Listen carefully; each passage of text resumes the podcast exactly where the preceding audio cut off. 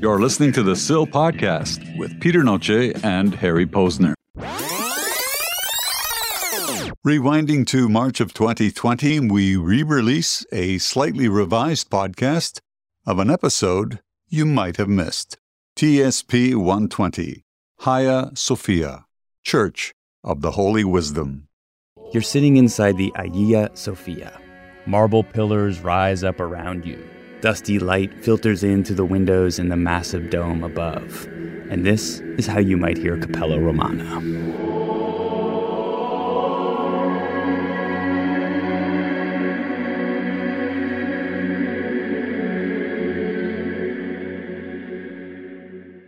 What we're talking about today relates to several of our previous podcasts.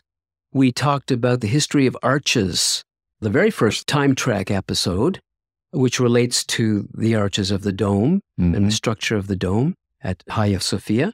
And then we also talked about Notre Dame after it had burned. And so here's a, a venerated and large structure, an institution, a well loved building. Which happens to fall right between those two historical periods. Yeah, very interesting. So here we are talking about Hagia Sophia today, which makes perfect sense. Talk a little bit about uh, some of my ancestors. Mm-hmm. Romanos. Yes, indeed.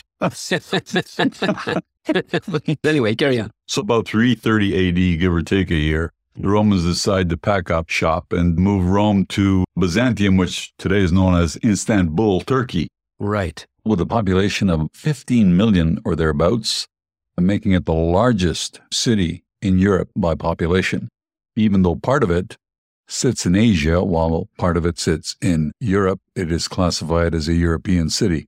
It was known as the Eastern Roman Empire. That area was known as Byzantium. And it was ruled by various emperors, Mm-hmm. including Constantine was the first, That's where we get the name Constantinople. thus the name Constantinople. Right. And now Constantine is important in the history. Yes, he is. We're talking now 324 to 337, around there. He was the one who legalized Christianity. Before that, it wasn't an official legalized religion. Once it was legalized, suddenly there came the need for official sanctioned structures, halls of worship, buildings. Physical edifices. Yeah. Prior to that, the Christian religion was practiced rather privately. So now they had to decide do we go big? What do we do here? And they decided to build cathedrals to worship in. Mm-hmm. So there were several. There were two cathedrals built in Constantinople before Hagia Sophia, of which we're going to speak. Both of them came down for various reasons, one from rioting and a Mhm. rebellion. A very earthquake prone area, so pieces of these cathedrals are crashing down. At any rate, along comes Justinian a number of years later, and he decides to build a cathedral on the same spot as those other two. Right. And it was also picked because it was close to this palace. That's right. And so he brings in some Greek designer architects from Greece, Isidore of Miletus and Anthemius of Tralles. And by the way, although it was classified as a Roman Empire, Yeah. Greek was the predominant culture and language. That's right, in that area. So it took five years, thousands of man hours, to build the original Hagia Sophia, and that's H A G I A, Sophia, S O P H I A. 532 to 537 AD. Yeah. And when you translate it, it becomes something like the Church of the Holy Wisdom. Yes.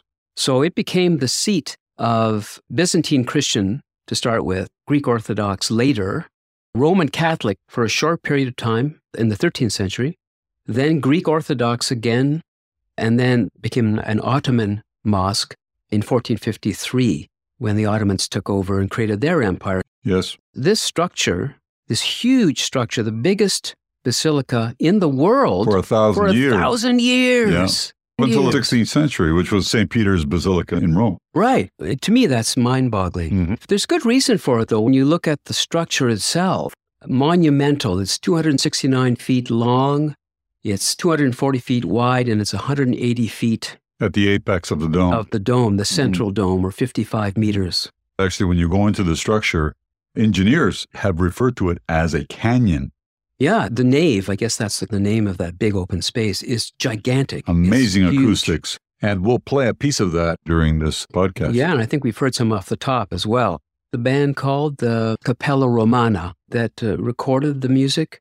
So, yeah, the building itself, incredible history, changes of religion, and eventually it became a museum, so secular. That's right. Well, it didn't become a museum until 1934. Yeah, In 1934, Ataturk, founder of modern Turkey, was the one who converted the mosque into a museum. Oh, And it's a highly symbolic structure, not just from a religious aspect, but from a social, political, even its particular position. It's right between Europe and Asia. It's right at the line because Istanbul, part of it is in Asia and part of it is in Europe.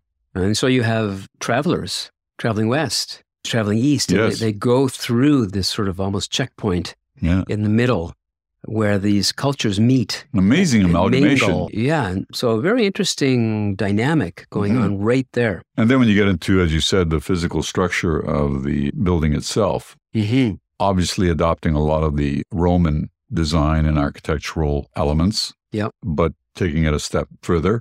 Yeah. One of the most interesting aspects of the building is that the central dome, they decided to build it atop a square structure. And typically domes were supported on a curved structure, Curve on curve. curve on curve. But this is a curve on a square, which set up some real challenges architecturally. And in fact, in the early years of the building, an earthquake happened and the middle of the dome, most of it came down. So they reconstructed the dome, but with a very interesting innovation. Before you continue, the original roof was wood. Oh, yes, that's right. So I guess they changed all that and they used bricks and mortar.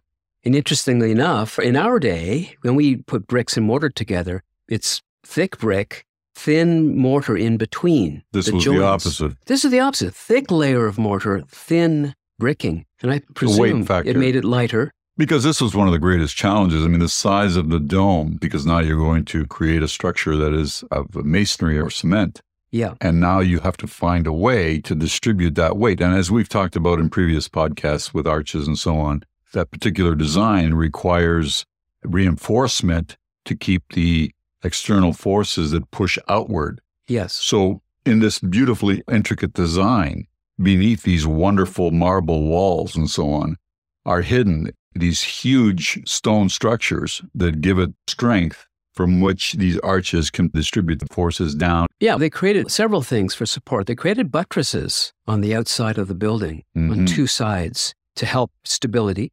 And they created something called pendentives, which were kind of there between the gaps in the square base and the curve of the dome.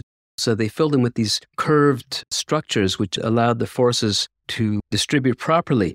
And the other thing they did with the dome when they rebuilt it was they put a row of windows at the base of it. Beautiful. It's stunning. The light that comes in is stunning, and it reduces the weight of the dome substantially. Brilliant idea. Yes, with those windows, it gives it a very kind of celestial feel when you're looking upwards. It's Yeah. almost like the dome is floating on top of this light because Mhm. the actual space between the windows is kind of blurred by the light that's being produced by these openings. Right. And when the Muslim invasion, the Ottoman invasion happened in 1453, Yeah.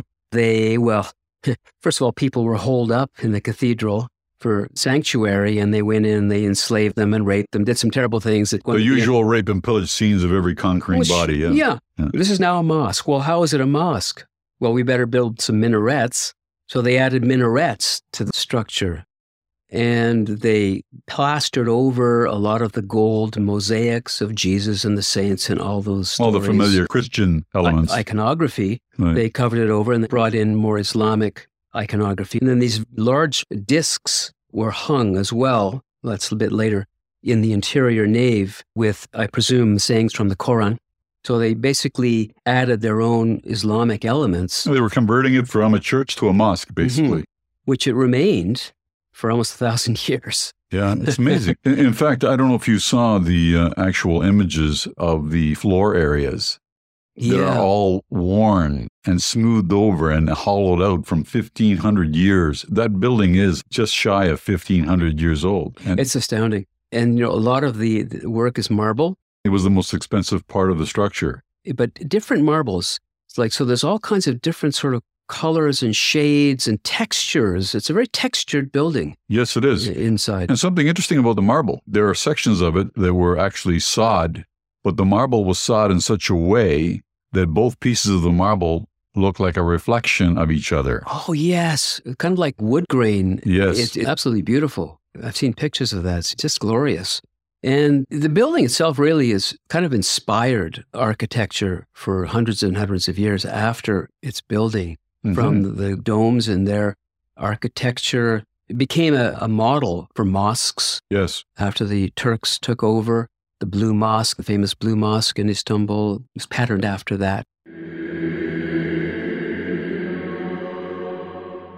It's a very, very strong historical base for the Turkish people. Yeah. Uh, so much so that they've kind of reinvigorated that particular building hmm and the history of it.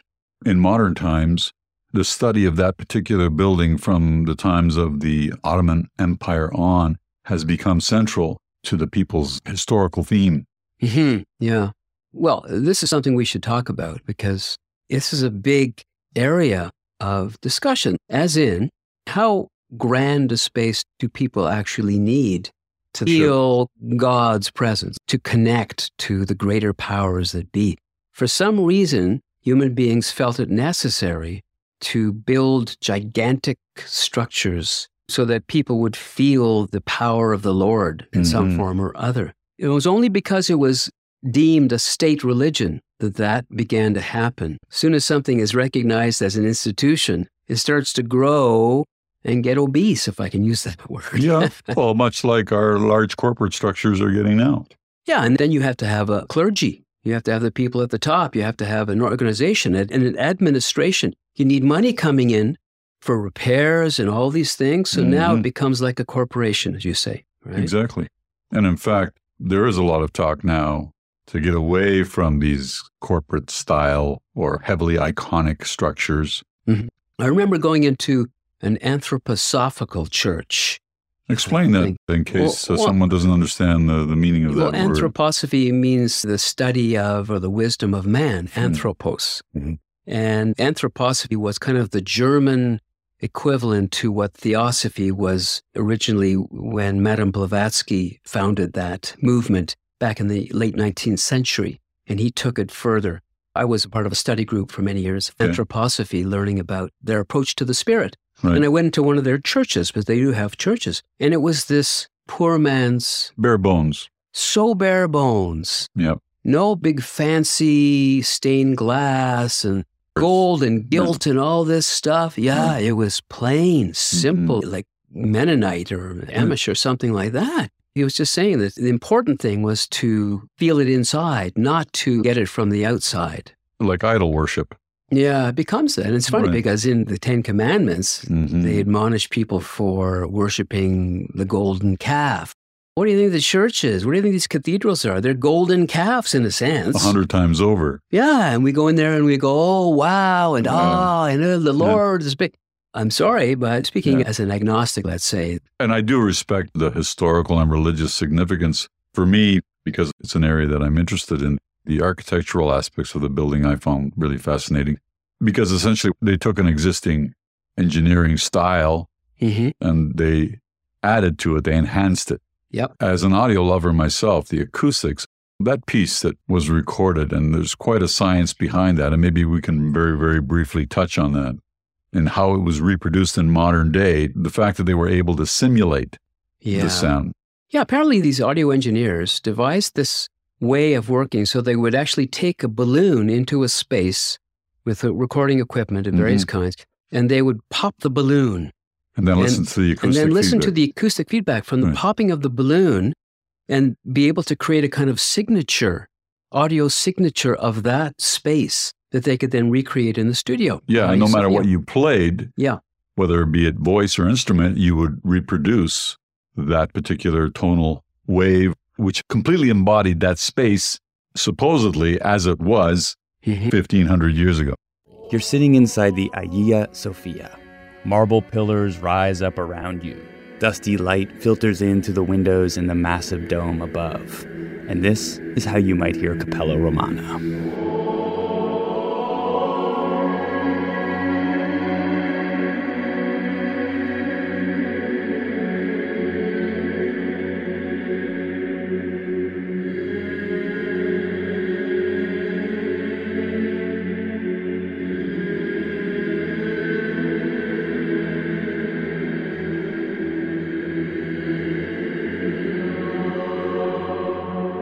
This transformation is possible because of two scholars at Stanford University in two very different fields.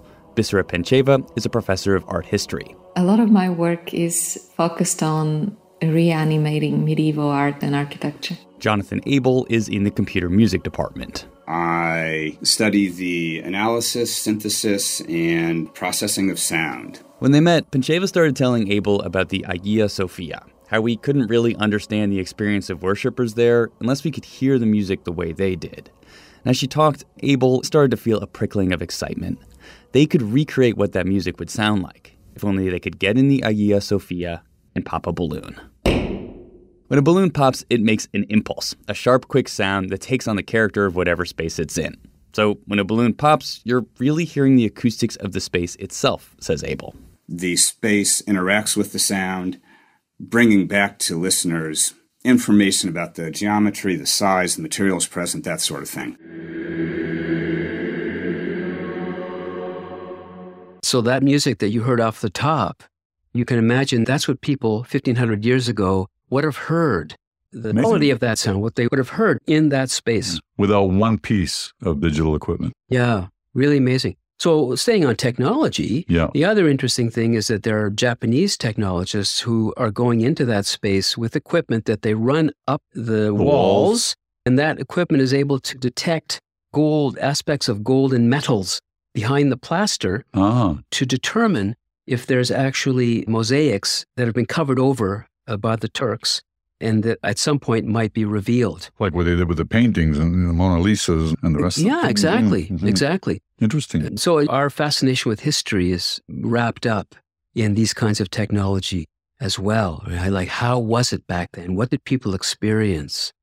So that's really exciting and interesting to be part of that kind of exploration. hmm The other thing is interesting too to me is that anytime there's a large project, a challenging project put in front of human beings, we have to become creative. Yep. we rise to the task at hand. Yeah. New technologies Yeah. get developed, new methodologies for exploring. Not only get developed, they get accelerated. Yeah, the evolution gets speeded up, Mm-hmm. whether it's the Suez Canal or other kinds of humongous. Well, think about the moon landing, another example. Wonder how many spin off developments in technology came out of that program. Oh, for sure. And still going on. Yeah, yeah. So it's not just a spiritual building. No, it's kind of a uh, testament to the, the ability of mankind working together, what we can accomplish when we work together and work towards a common goal, which in the world we live in today, Mhm. we're recording this podcast in the midst of this uh, coronavirus, among other things. Yeah. And so, if there was ever a time for joint effort and collaborative efforts to be maximized, it's now. Sure. Yeah. Going back to that building a Mm. second, the other thing that occurs to me for making a building large like Mm. that is that the church was a sanctuary for a lot of people, Safe place. a harbor, safe harbor. So Mhm. having a large, large building means you can harbor a lot of people if you're under attack, if you're under siege, which they were. They were. They built an entire wall. Remember, they're on the Bosphorus Strait. Yeah. It's one of the reasons why the Romans initially moved there. It was a very strategic position, Mhm. especially for controlling the waterways, the Bosphorus, the Aegean Sea, all the transportation of people and goods, trade, Mhm. east west and from the position of where you were sitting on the shores of Constantinople they built these enormous walls that were basically impermeable for many many years because it was a constant place of warfare and invasion Yeah. Well, in some ways, it's a wall today. hmm If you think about NATO being Right. in there, the American Yes. influence, keeping the Russians out, uh, Mm. there's a wall there militarily, yes the whole Kurd situation, keeping them out. Mhm. Um, so, what really should be a meeting point and a mixing point of cultures and ideas and all of that has been taken away by geopolitics. another berlin wall so to speak Yeah, exactly, which is a shame. Mhm. of course. Oh, what I also wanted to say was we don't have the largest cathedrals in the world anymore as the largest buildings. What happened was the corporate world began to create skyscrapers and buildings dedicated to commerce. The new religion. So that is, yeah, the new religion. And the Twin Towers was the Hagia Sophia mm-hmm. until they were blown up. So that's now the new focus that we're supposed to go into those structures and go, wow, look at this building. Yeah, you basically surrender. Yeah, right. Yeah, you're cowed. You're in awe of it. Big money. Mm-hmm. The whole point of these kinds of structures is to draw emotions of awe and wonderment and also smallness.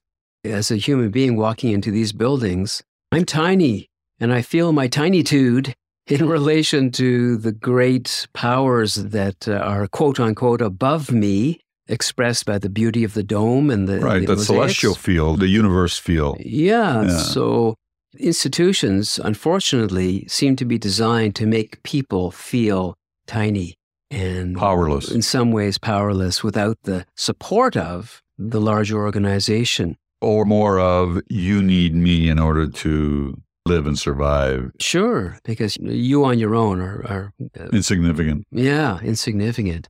So we draw some parallel to where we are today, and we've done that as well. So we close the podcast, and once again, we'd like to remind you that we really would love your feedback. We welcome your feedback. Of course, the next one we're going to do is a very important podcast. We're going to be talking about something that's been rampant around the globe and getting more rampant as we speak, and that's the COVID 19 virus, which at current levels is around 90,000. Probably hit 100,000 before the weekend. We're close to 98,000 today. Right. As we're recording this. And we're actually at a higher percentage of fatalities than was originally projected. No, you're in the three to 4% range, even if you break it down to two, whatever. The point is that it's continuing to spread.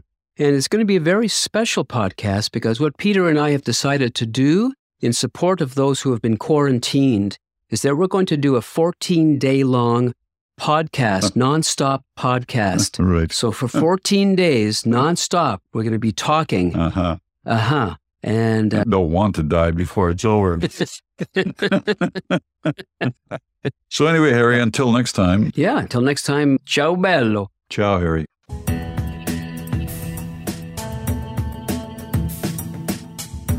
The SIL Podcast is a Connecting Dots Media production, available at thesilpodcast.com.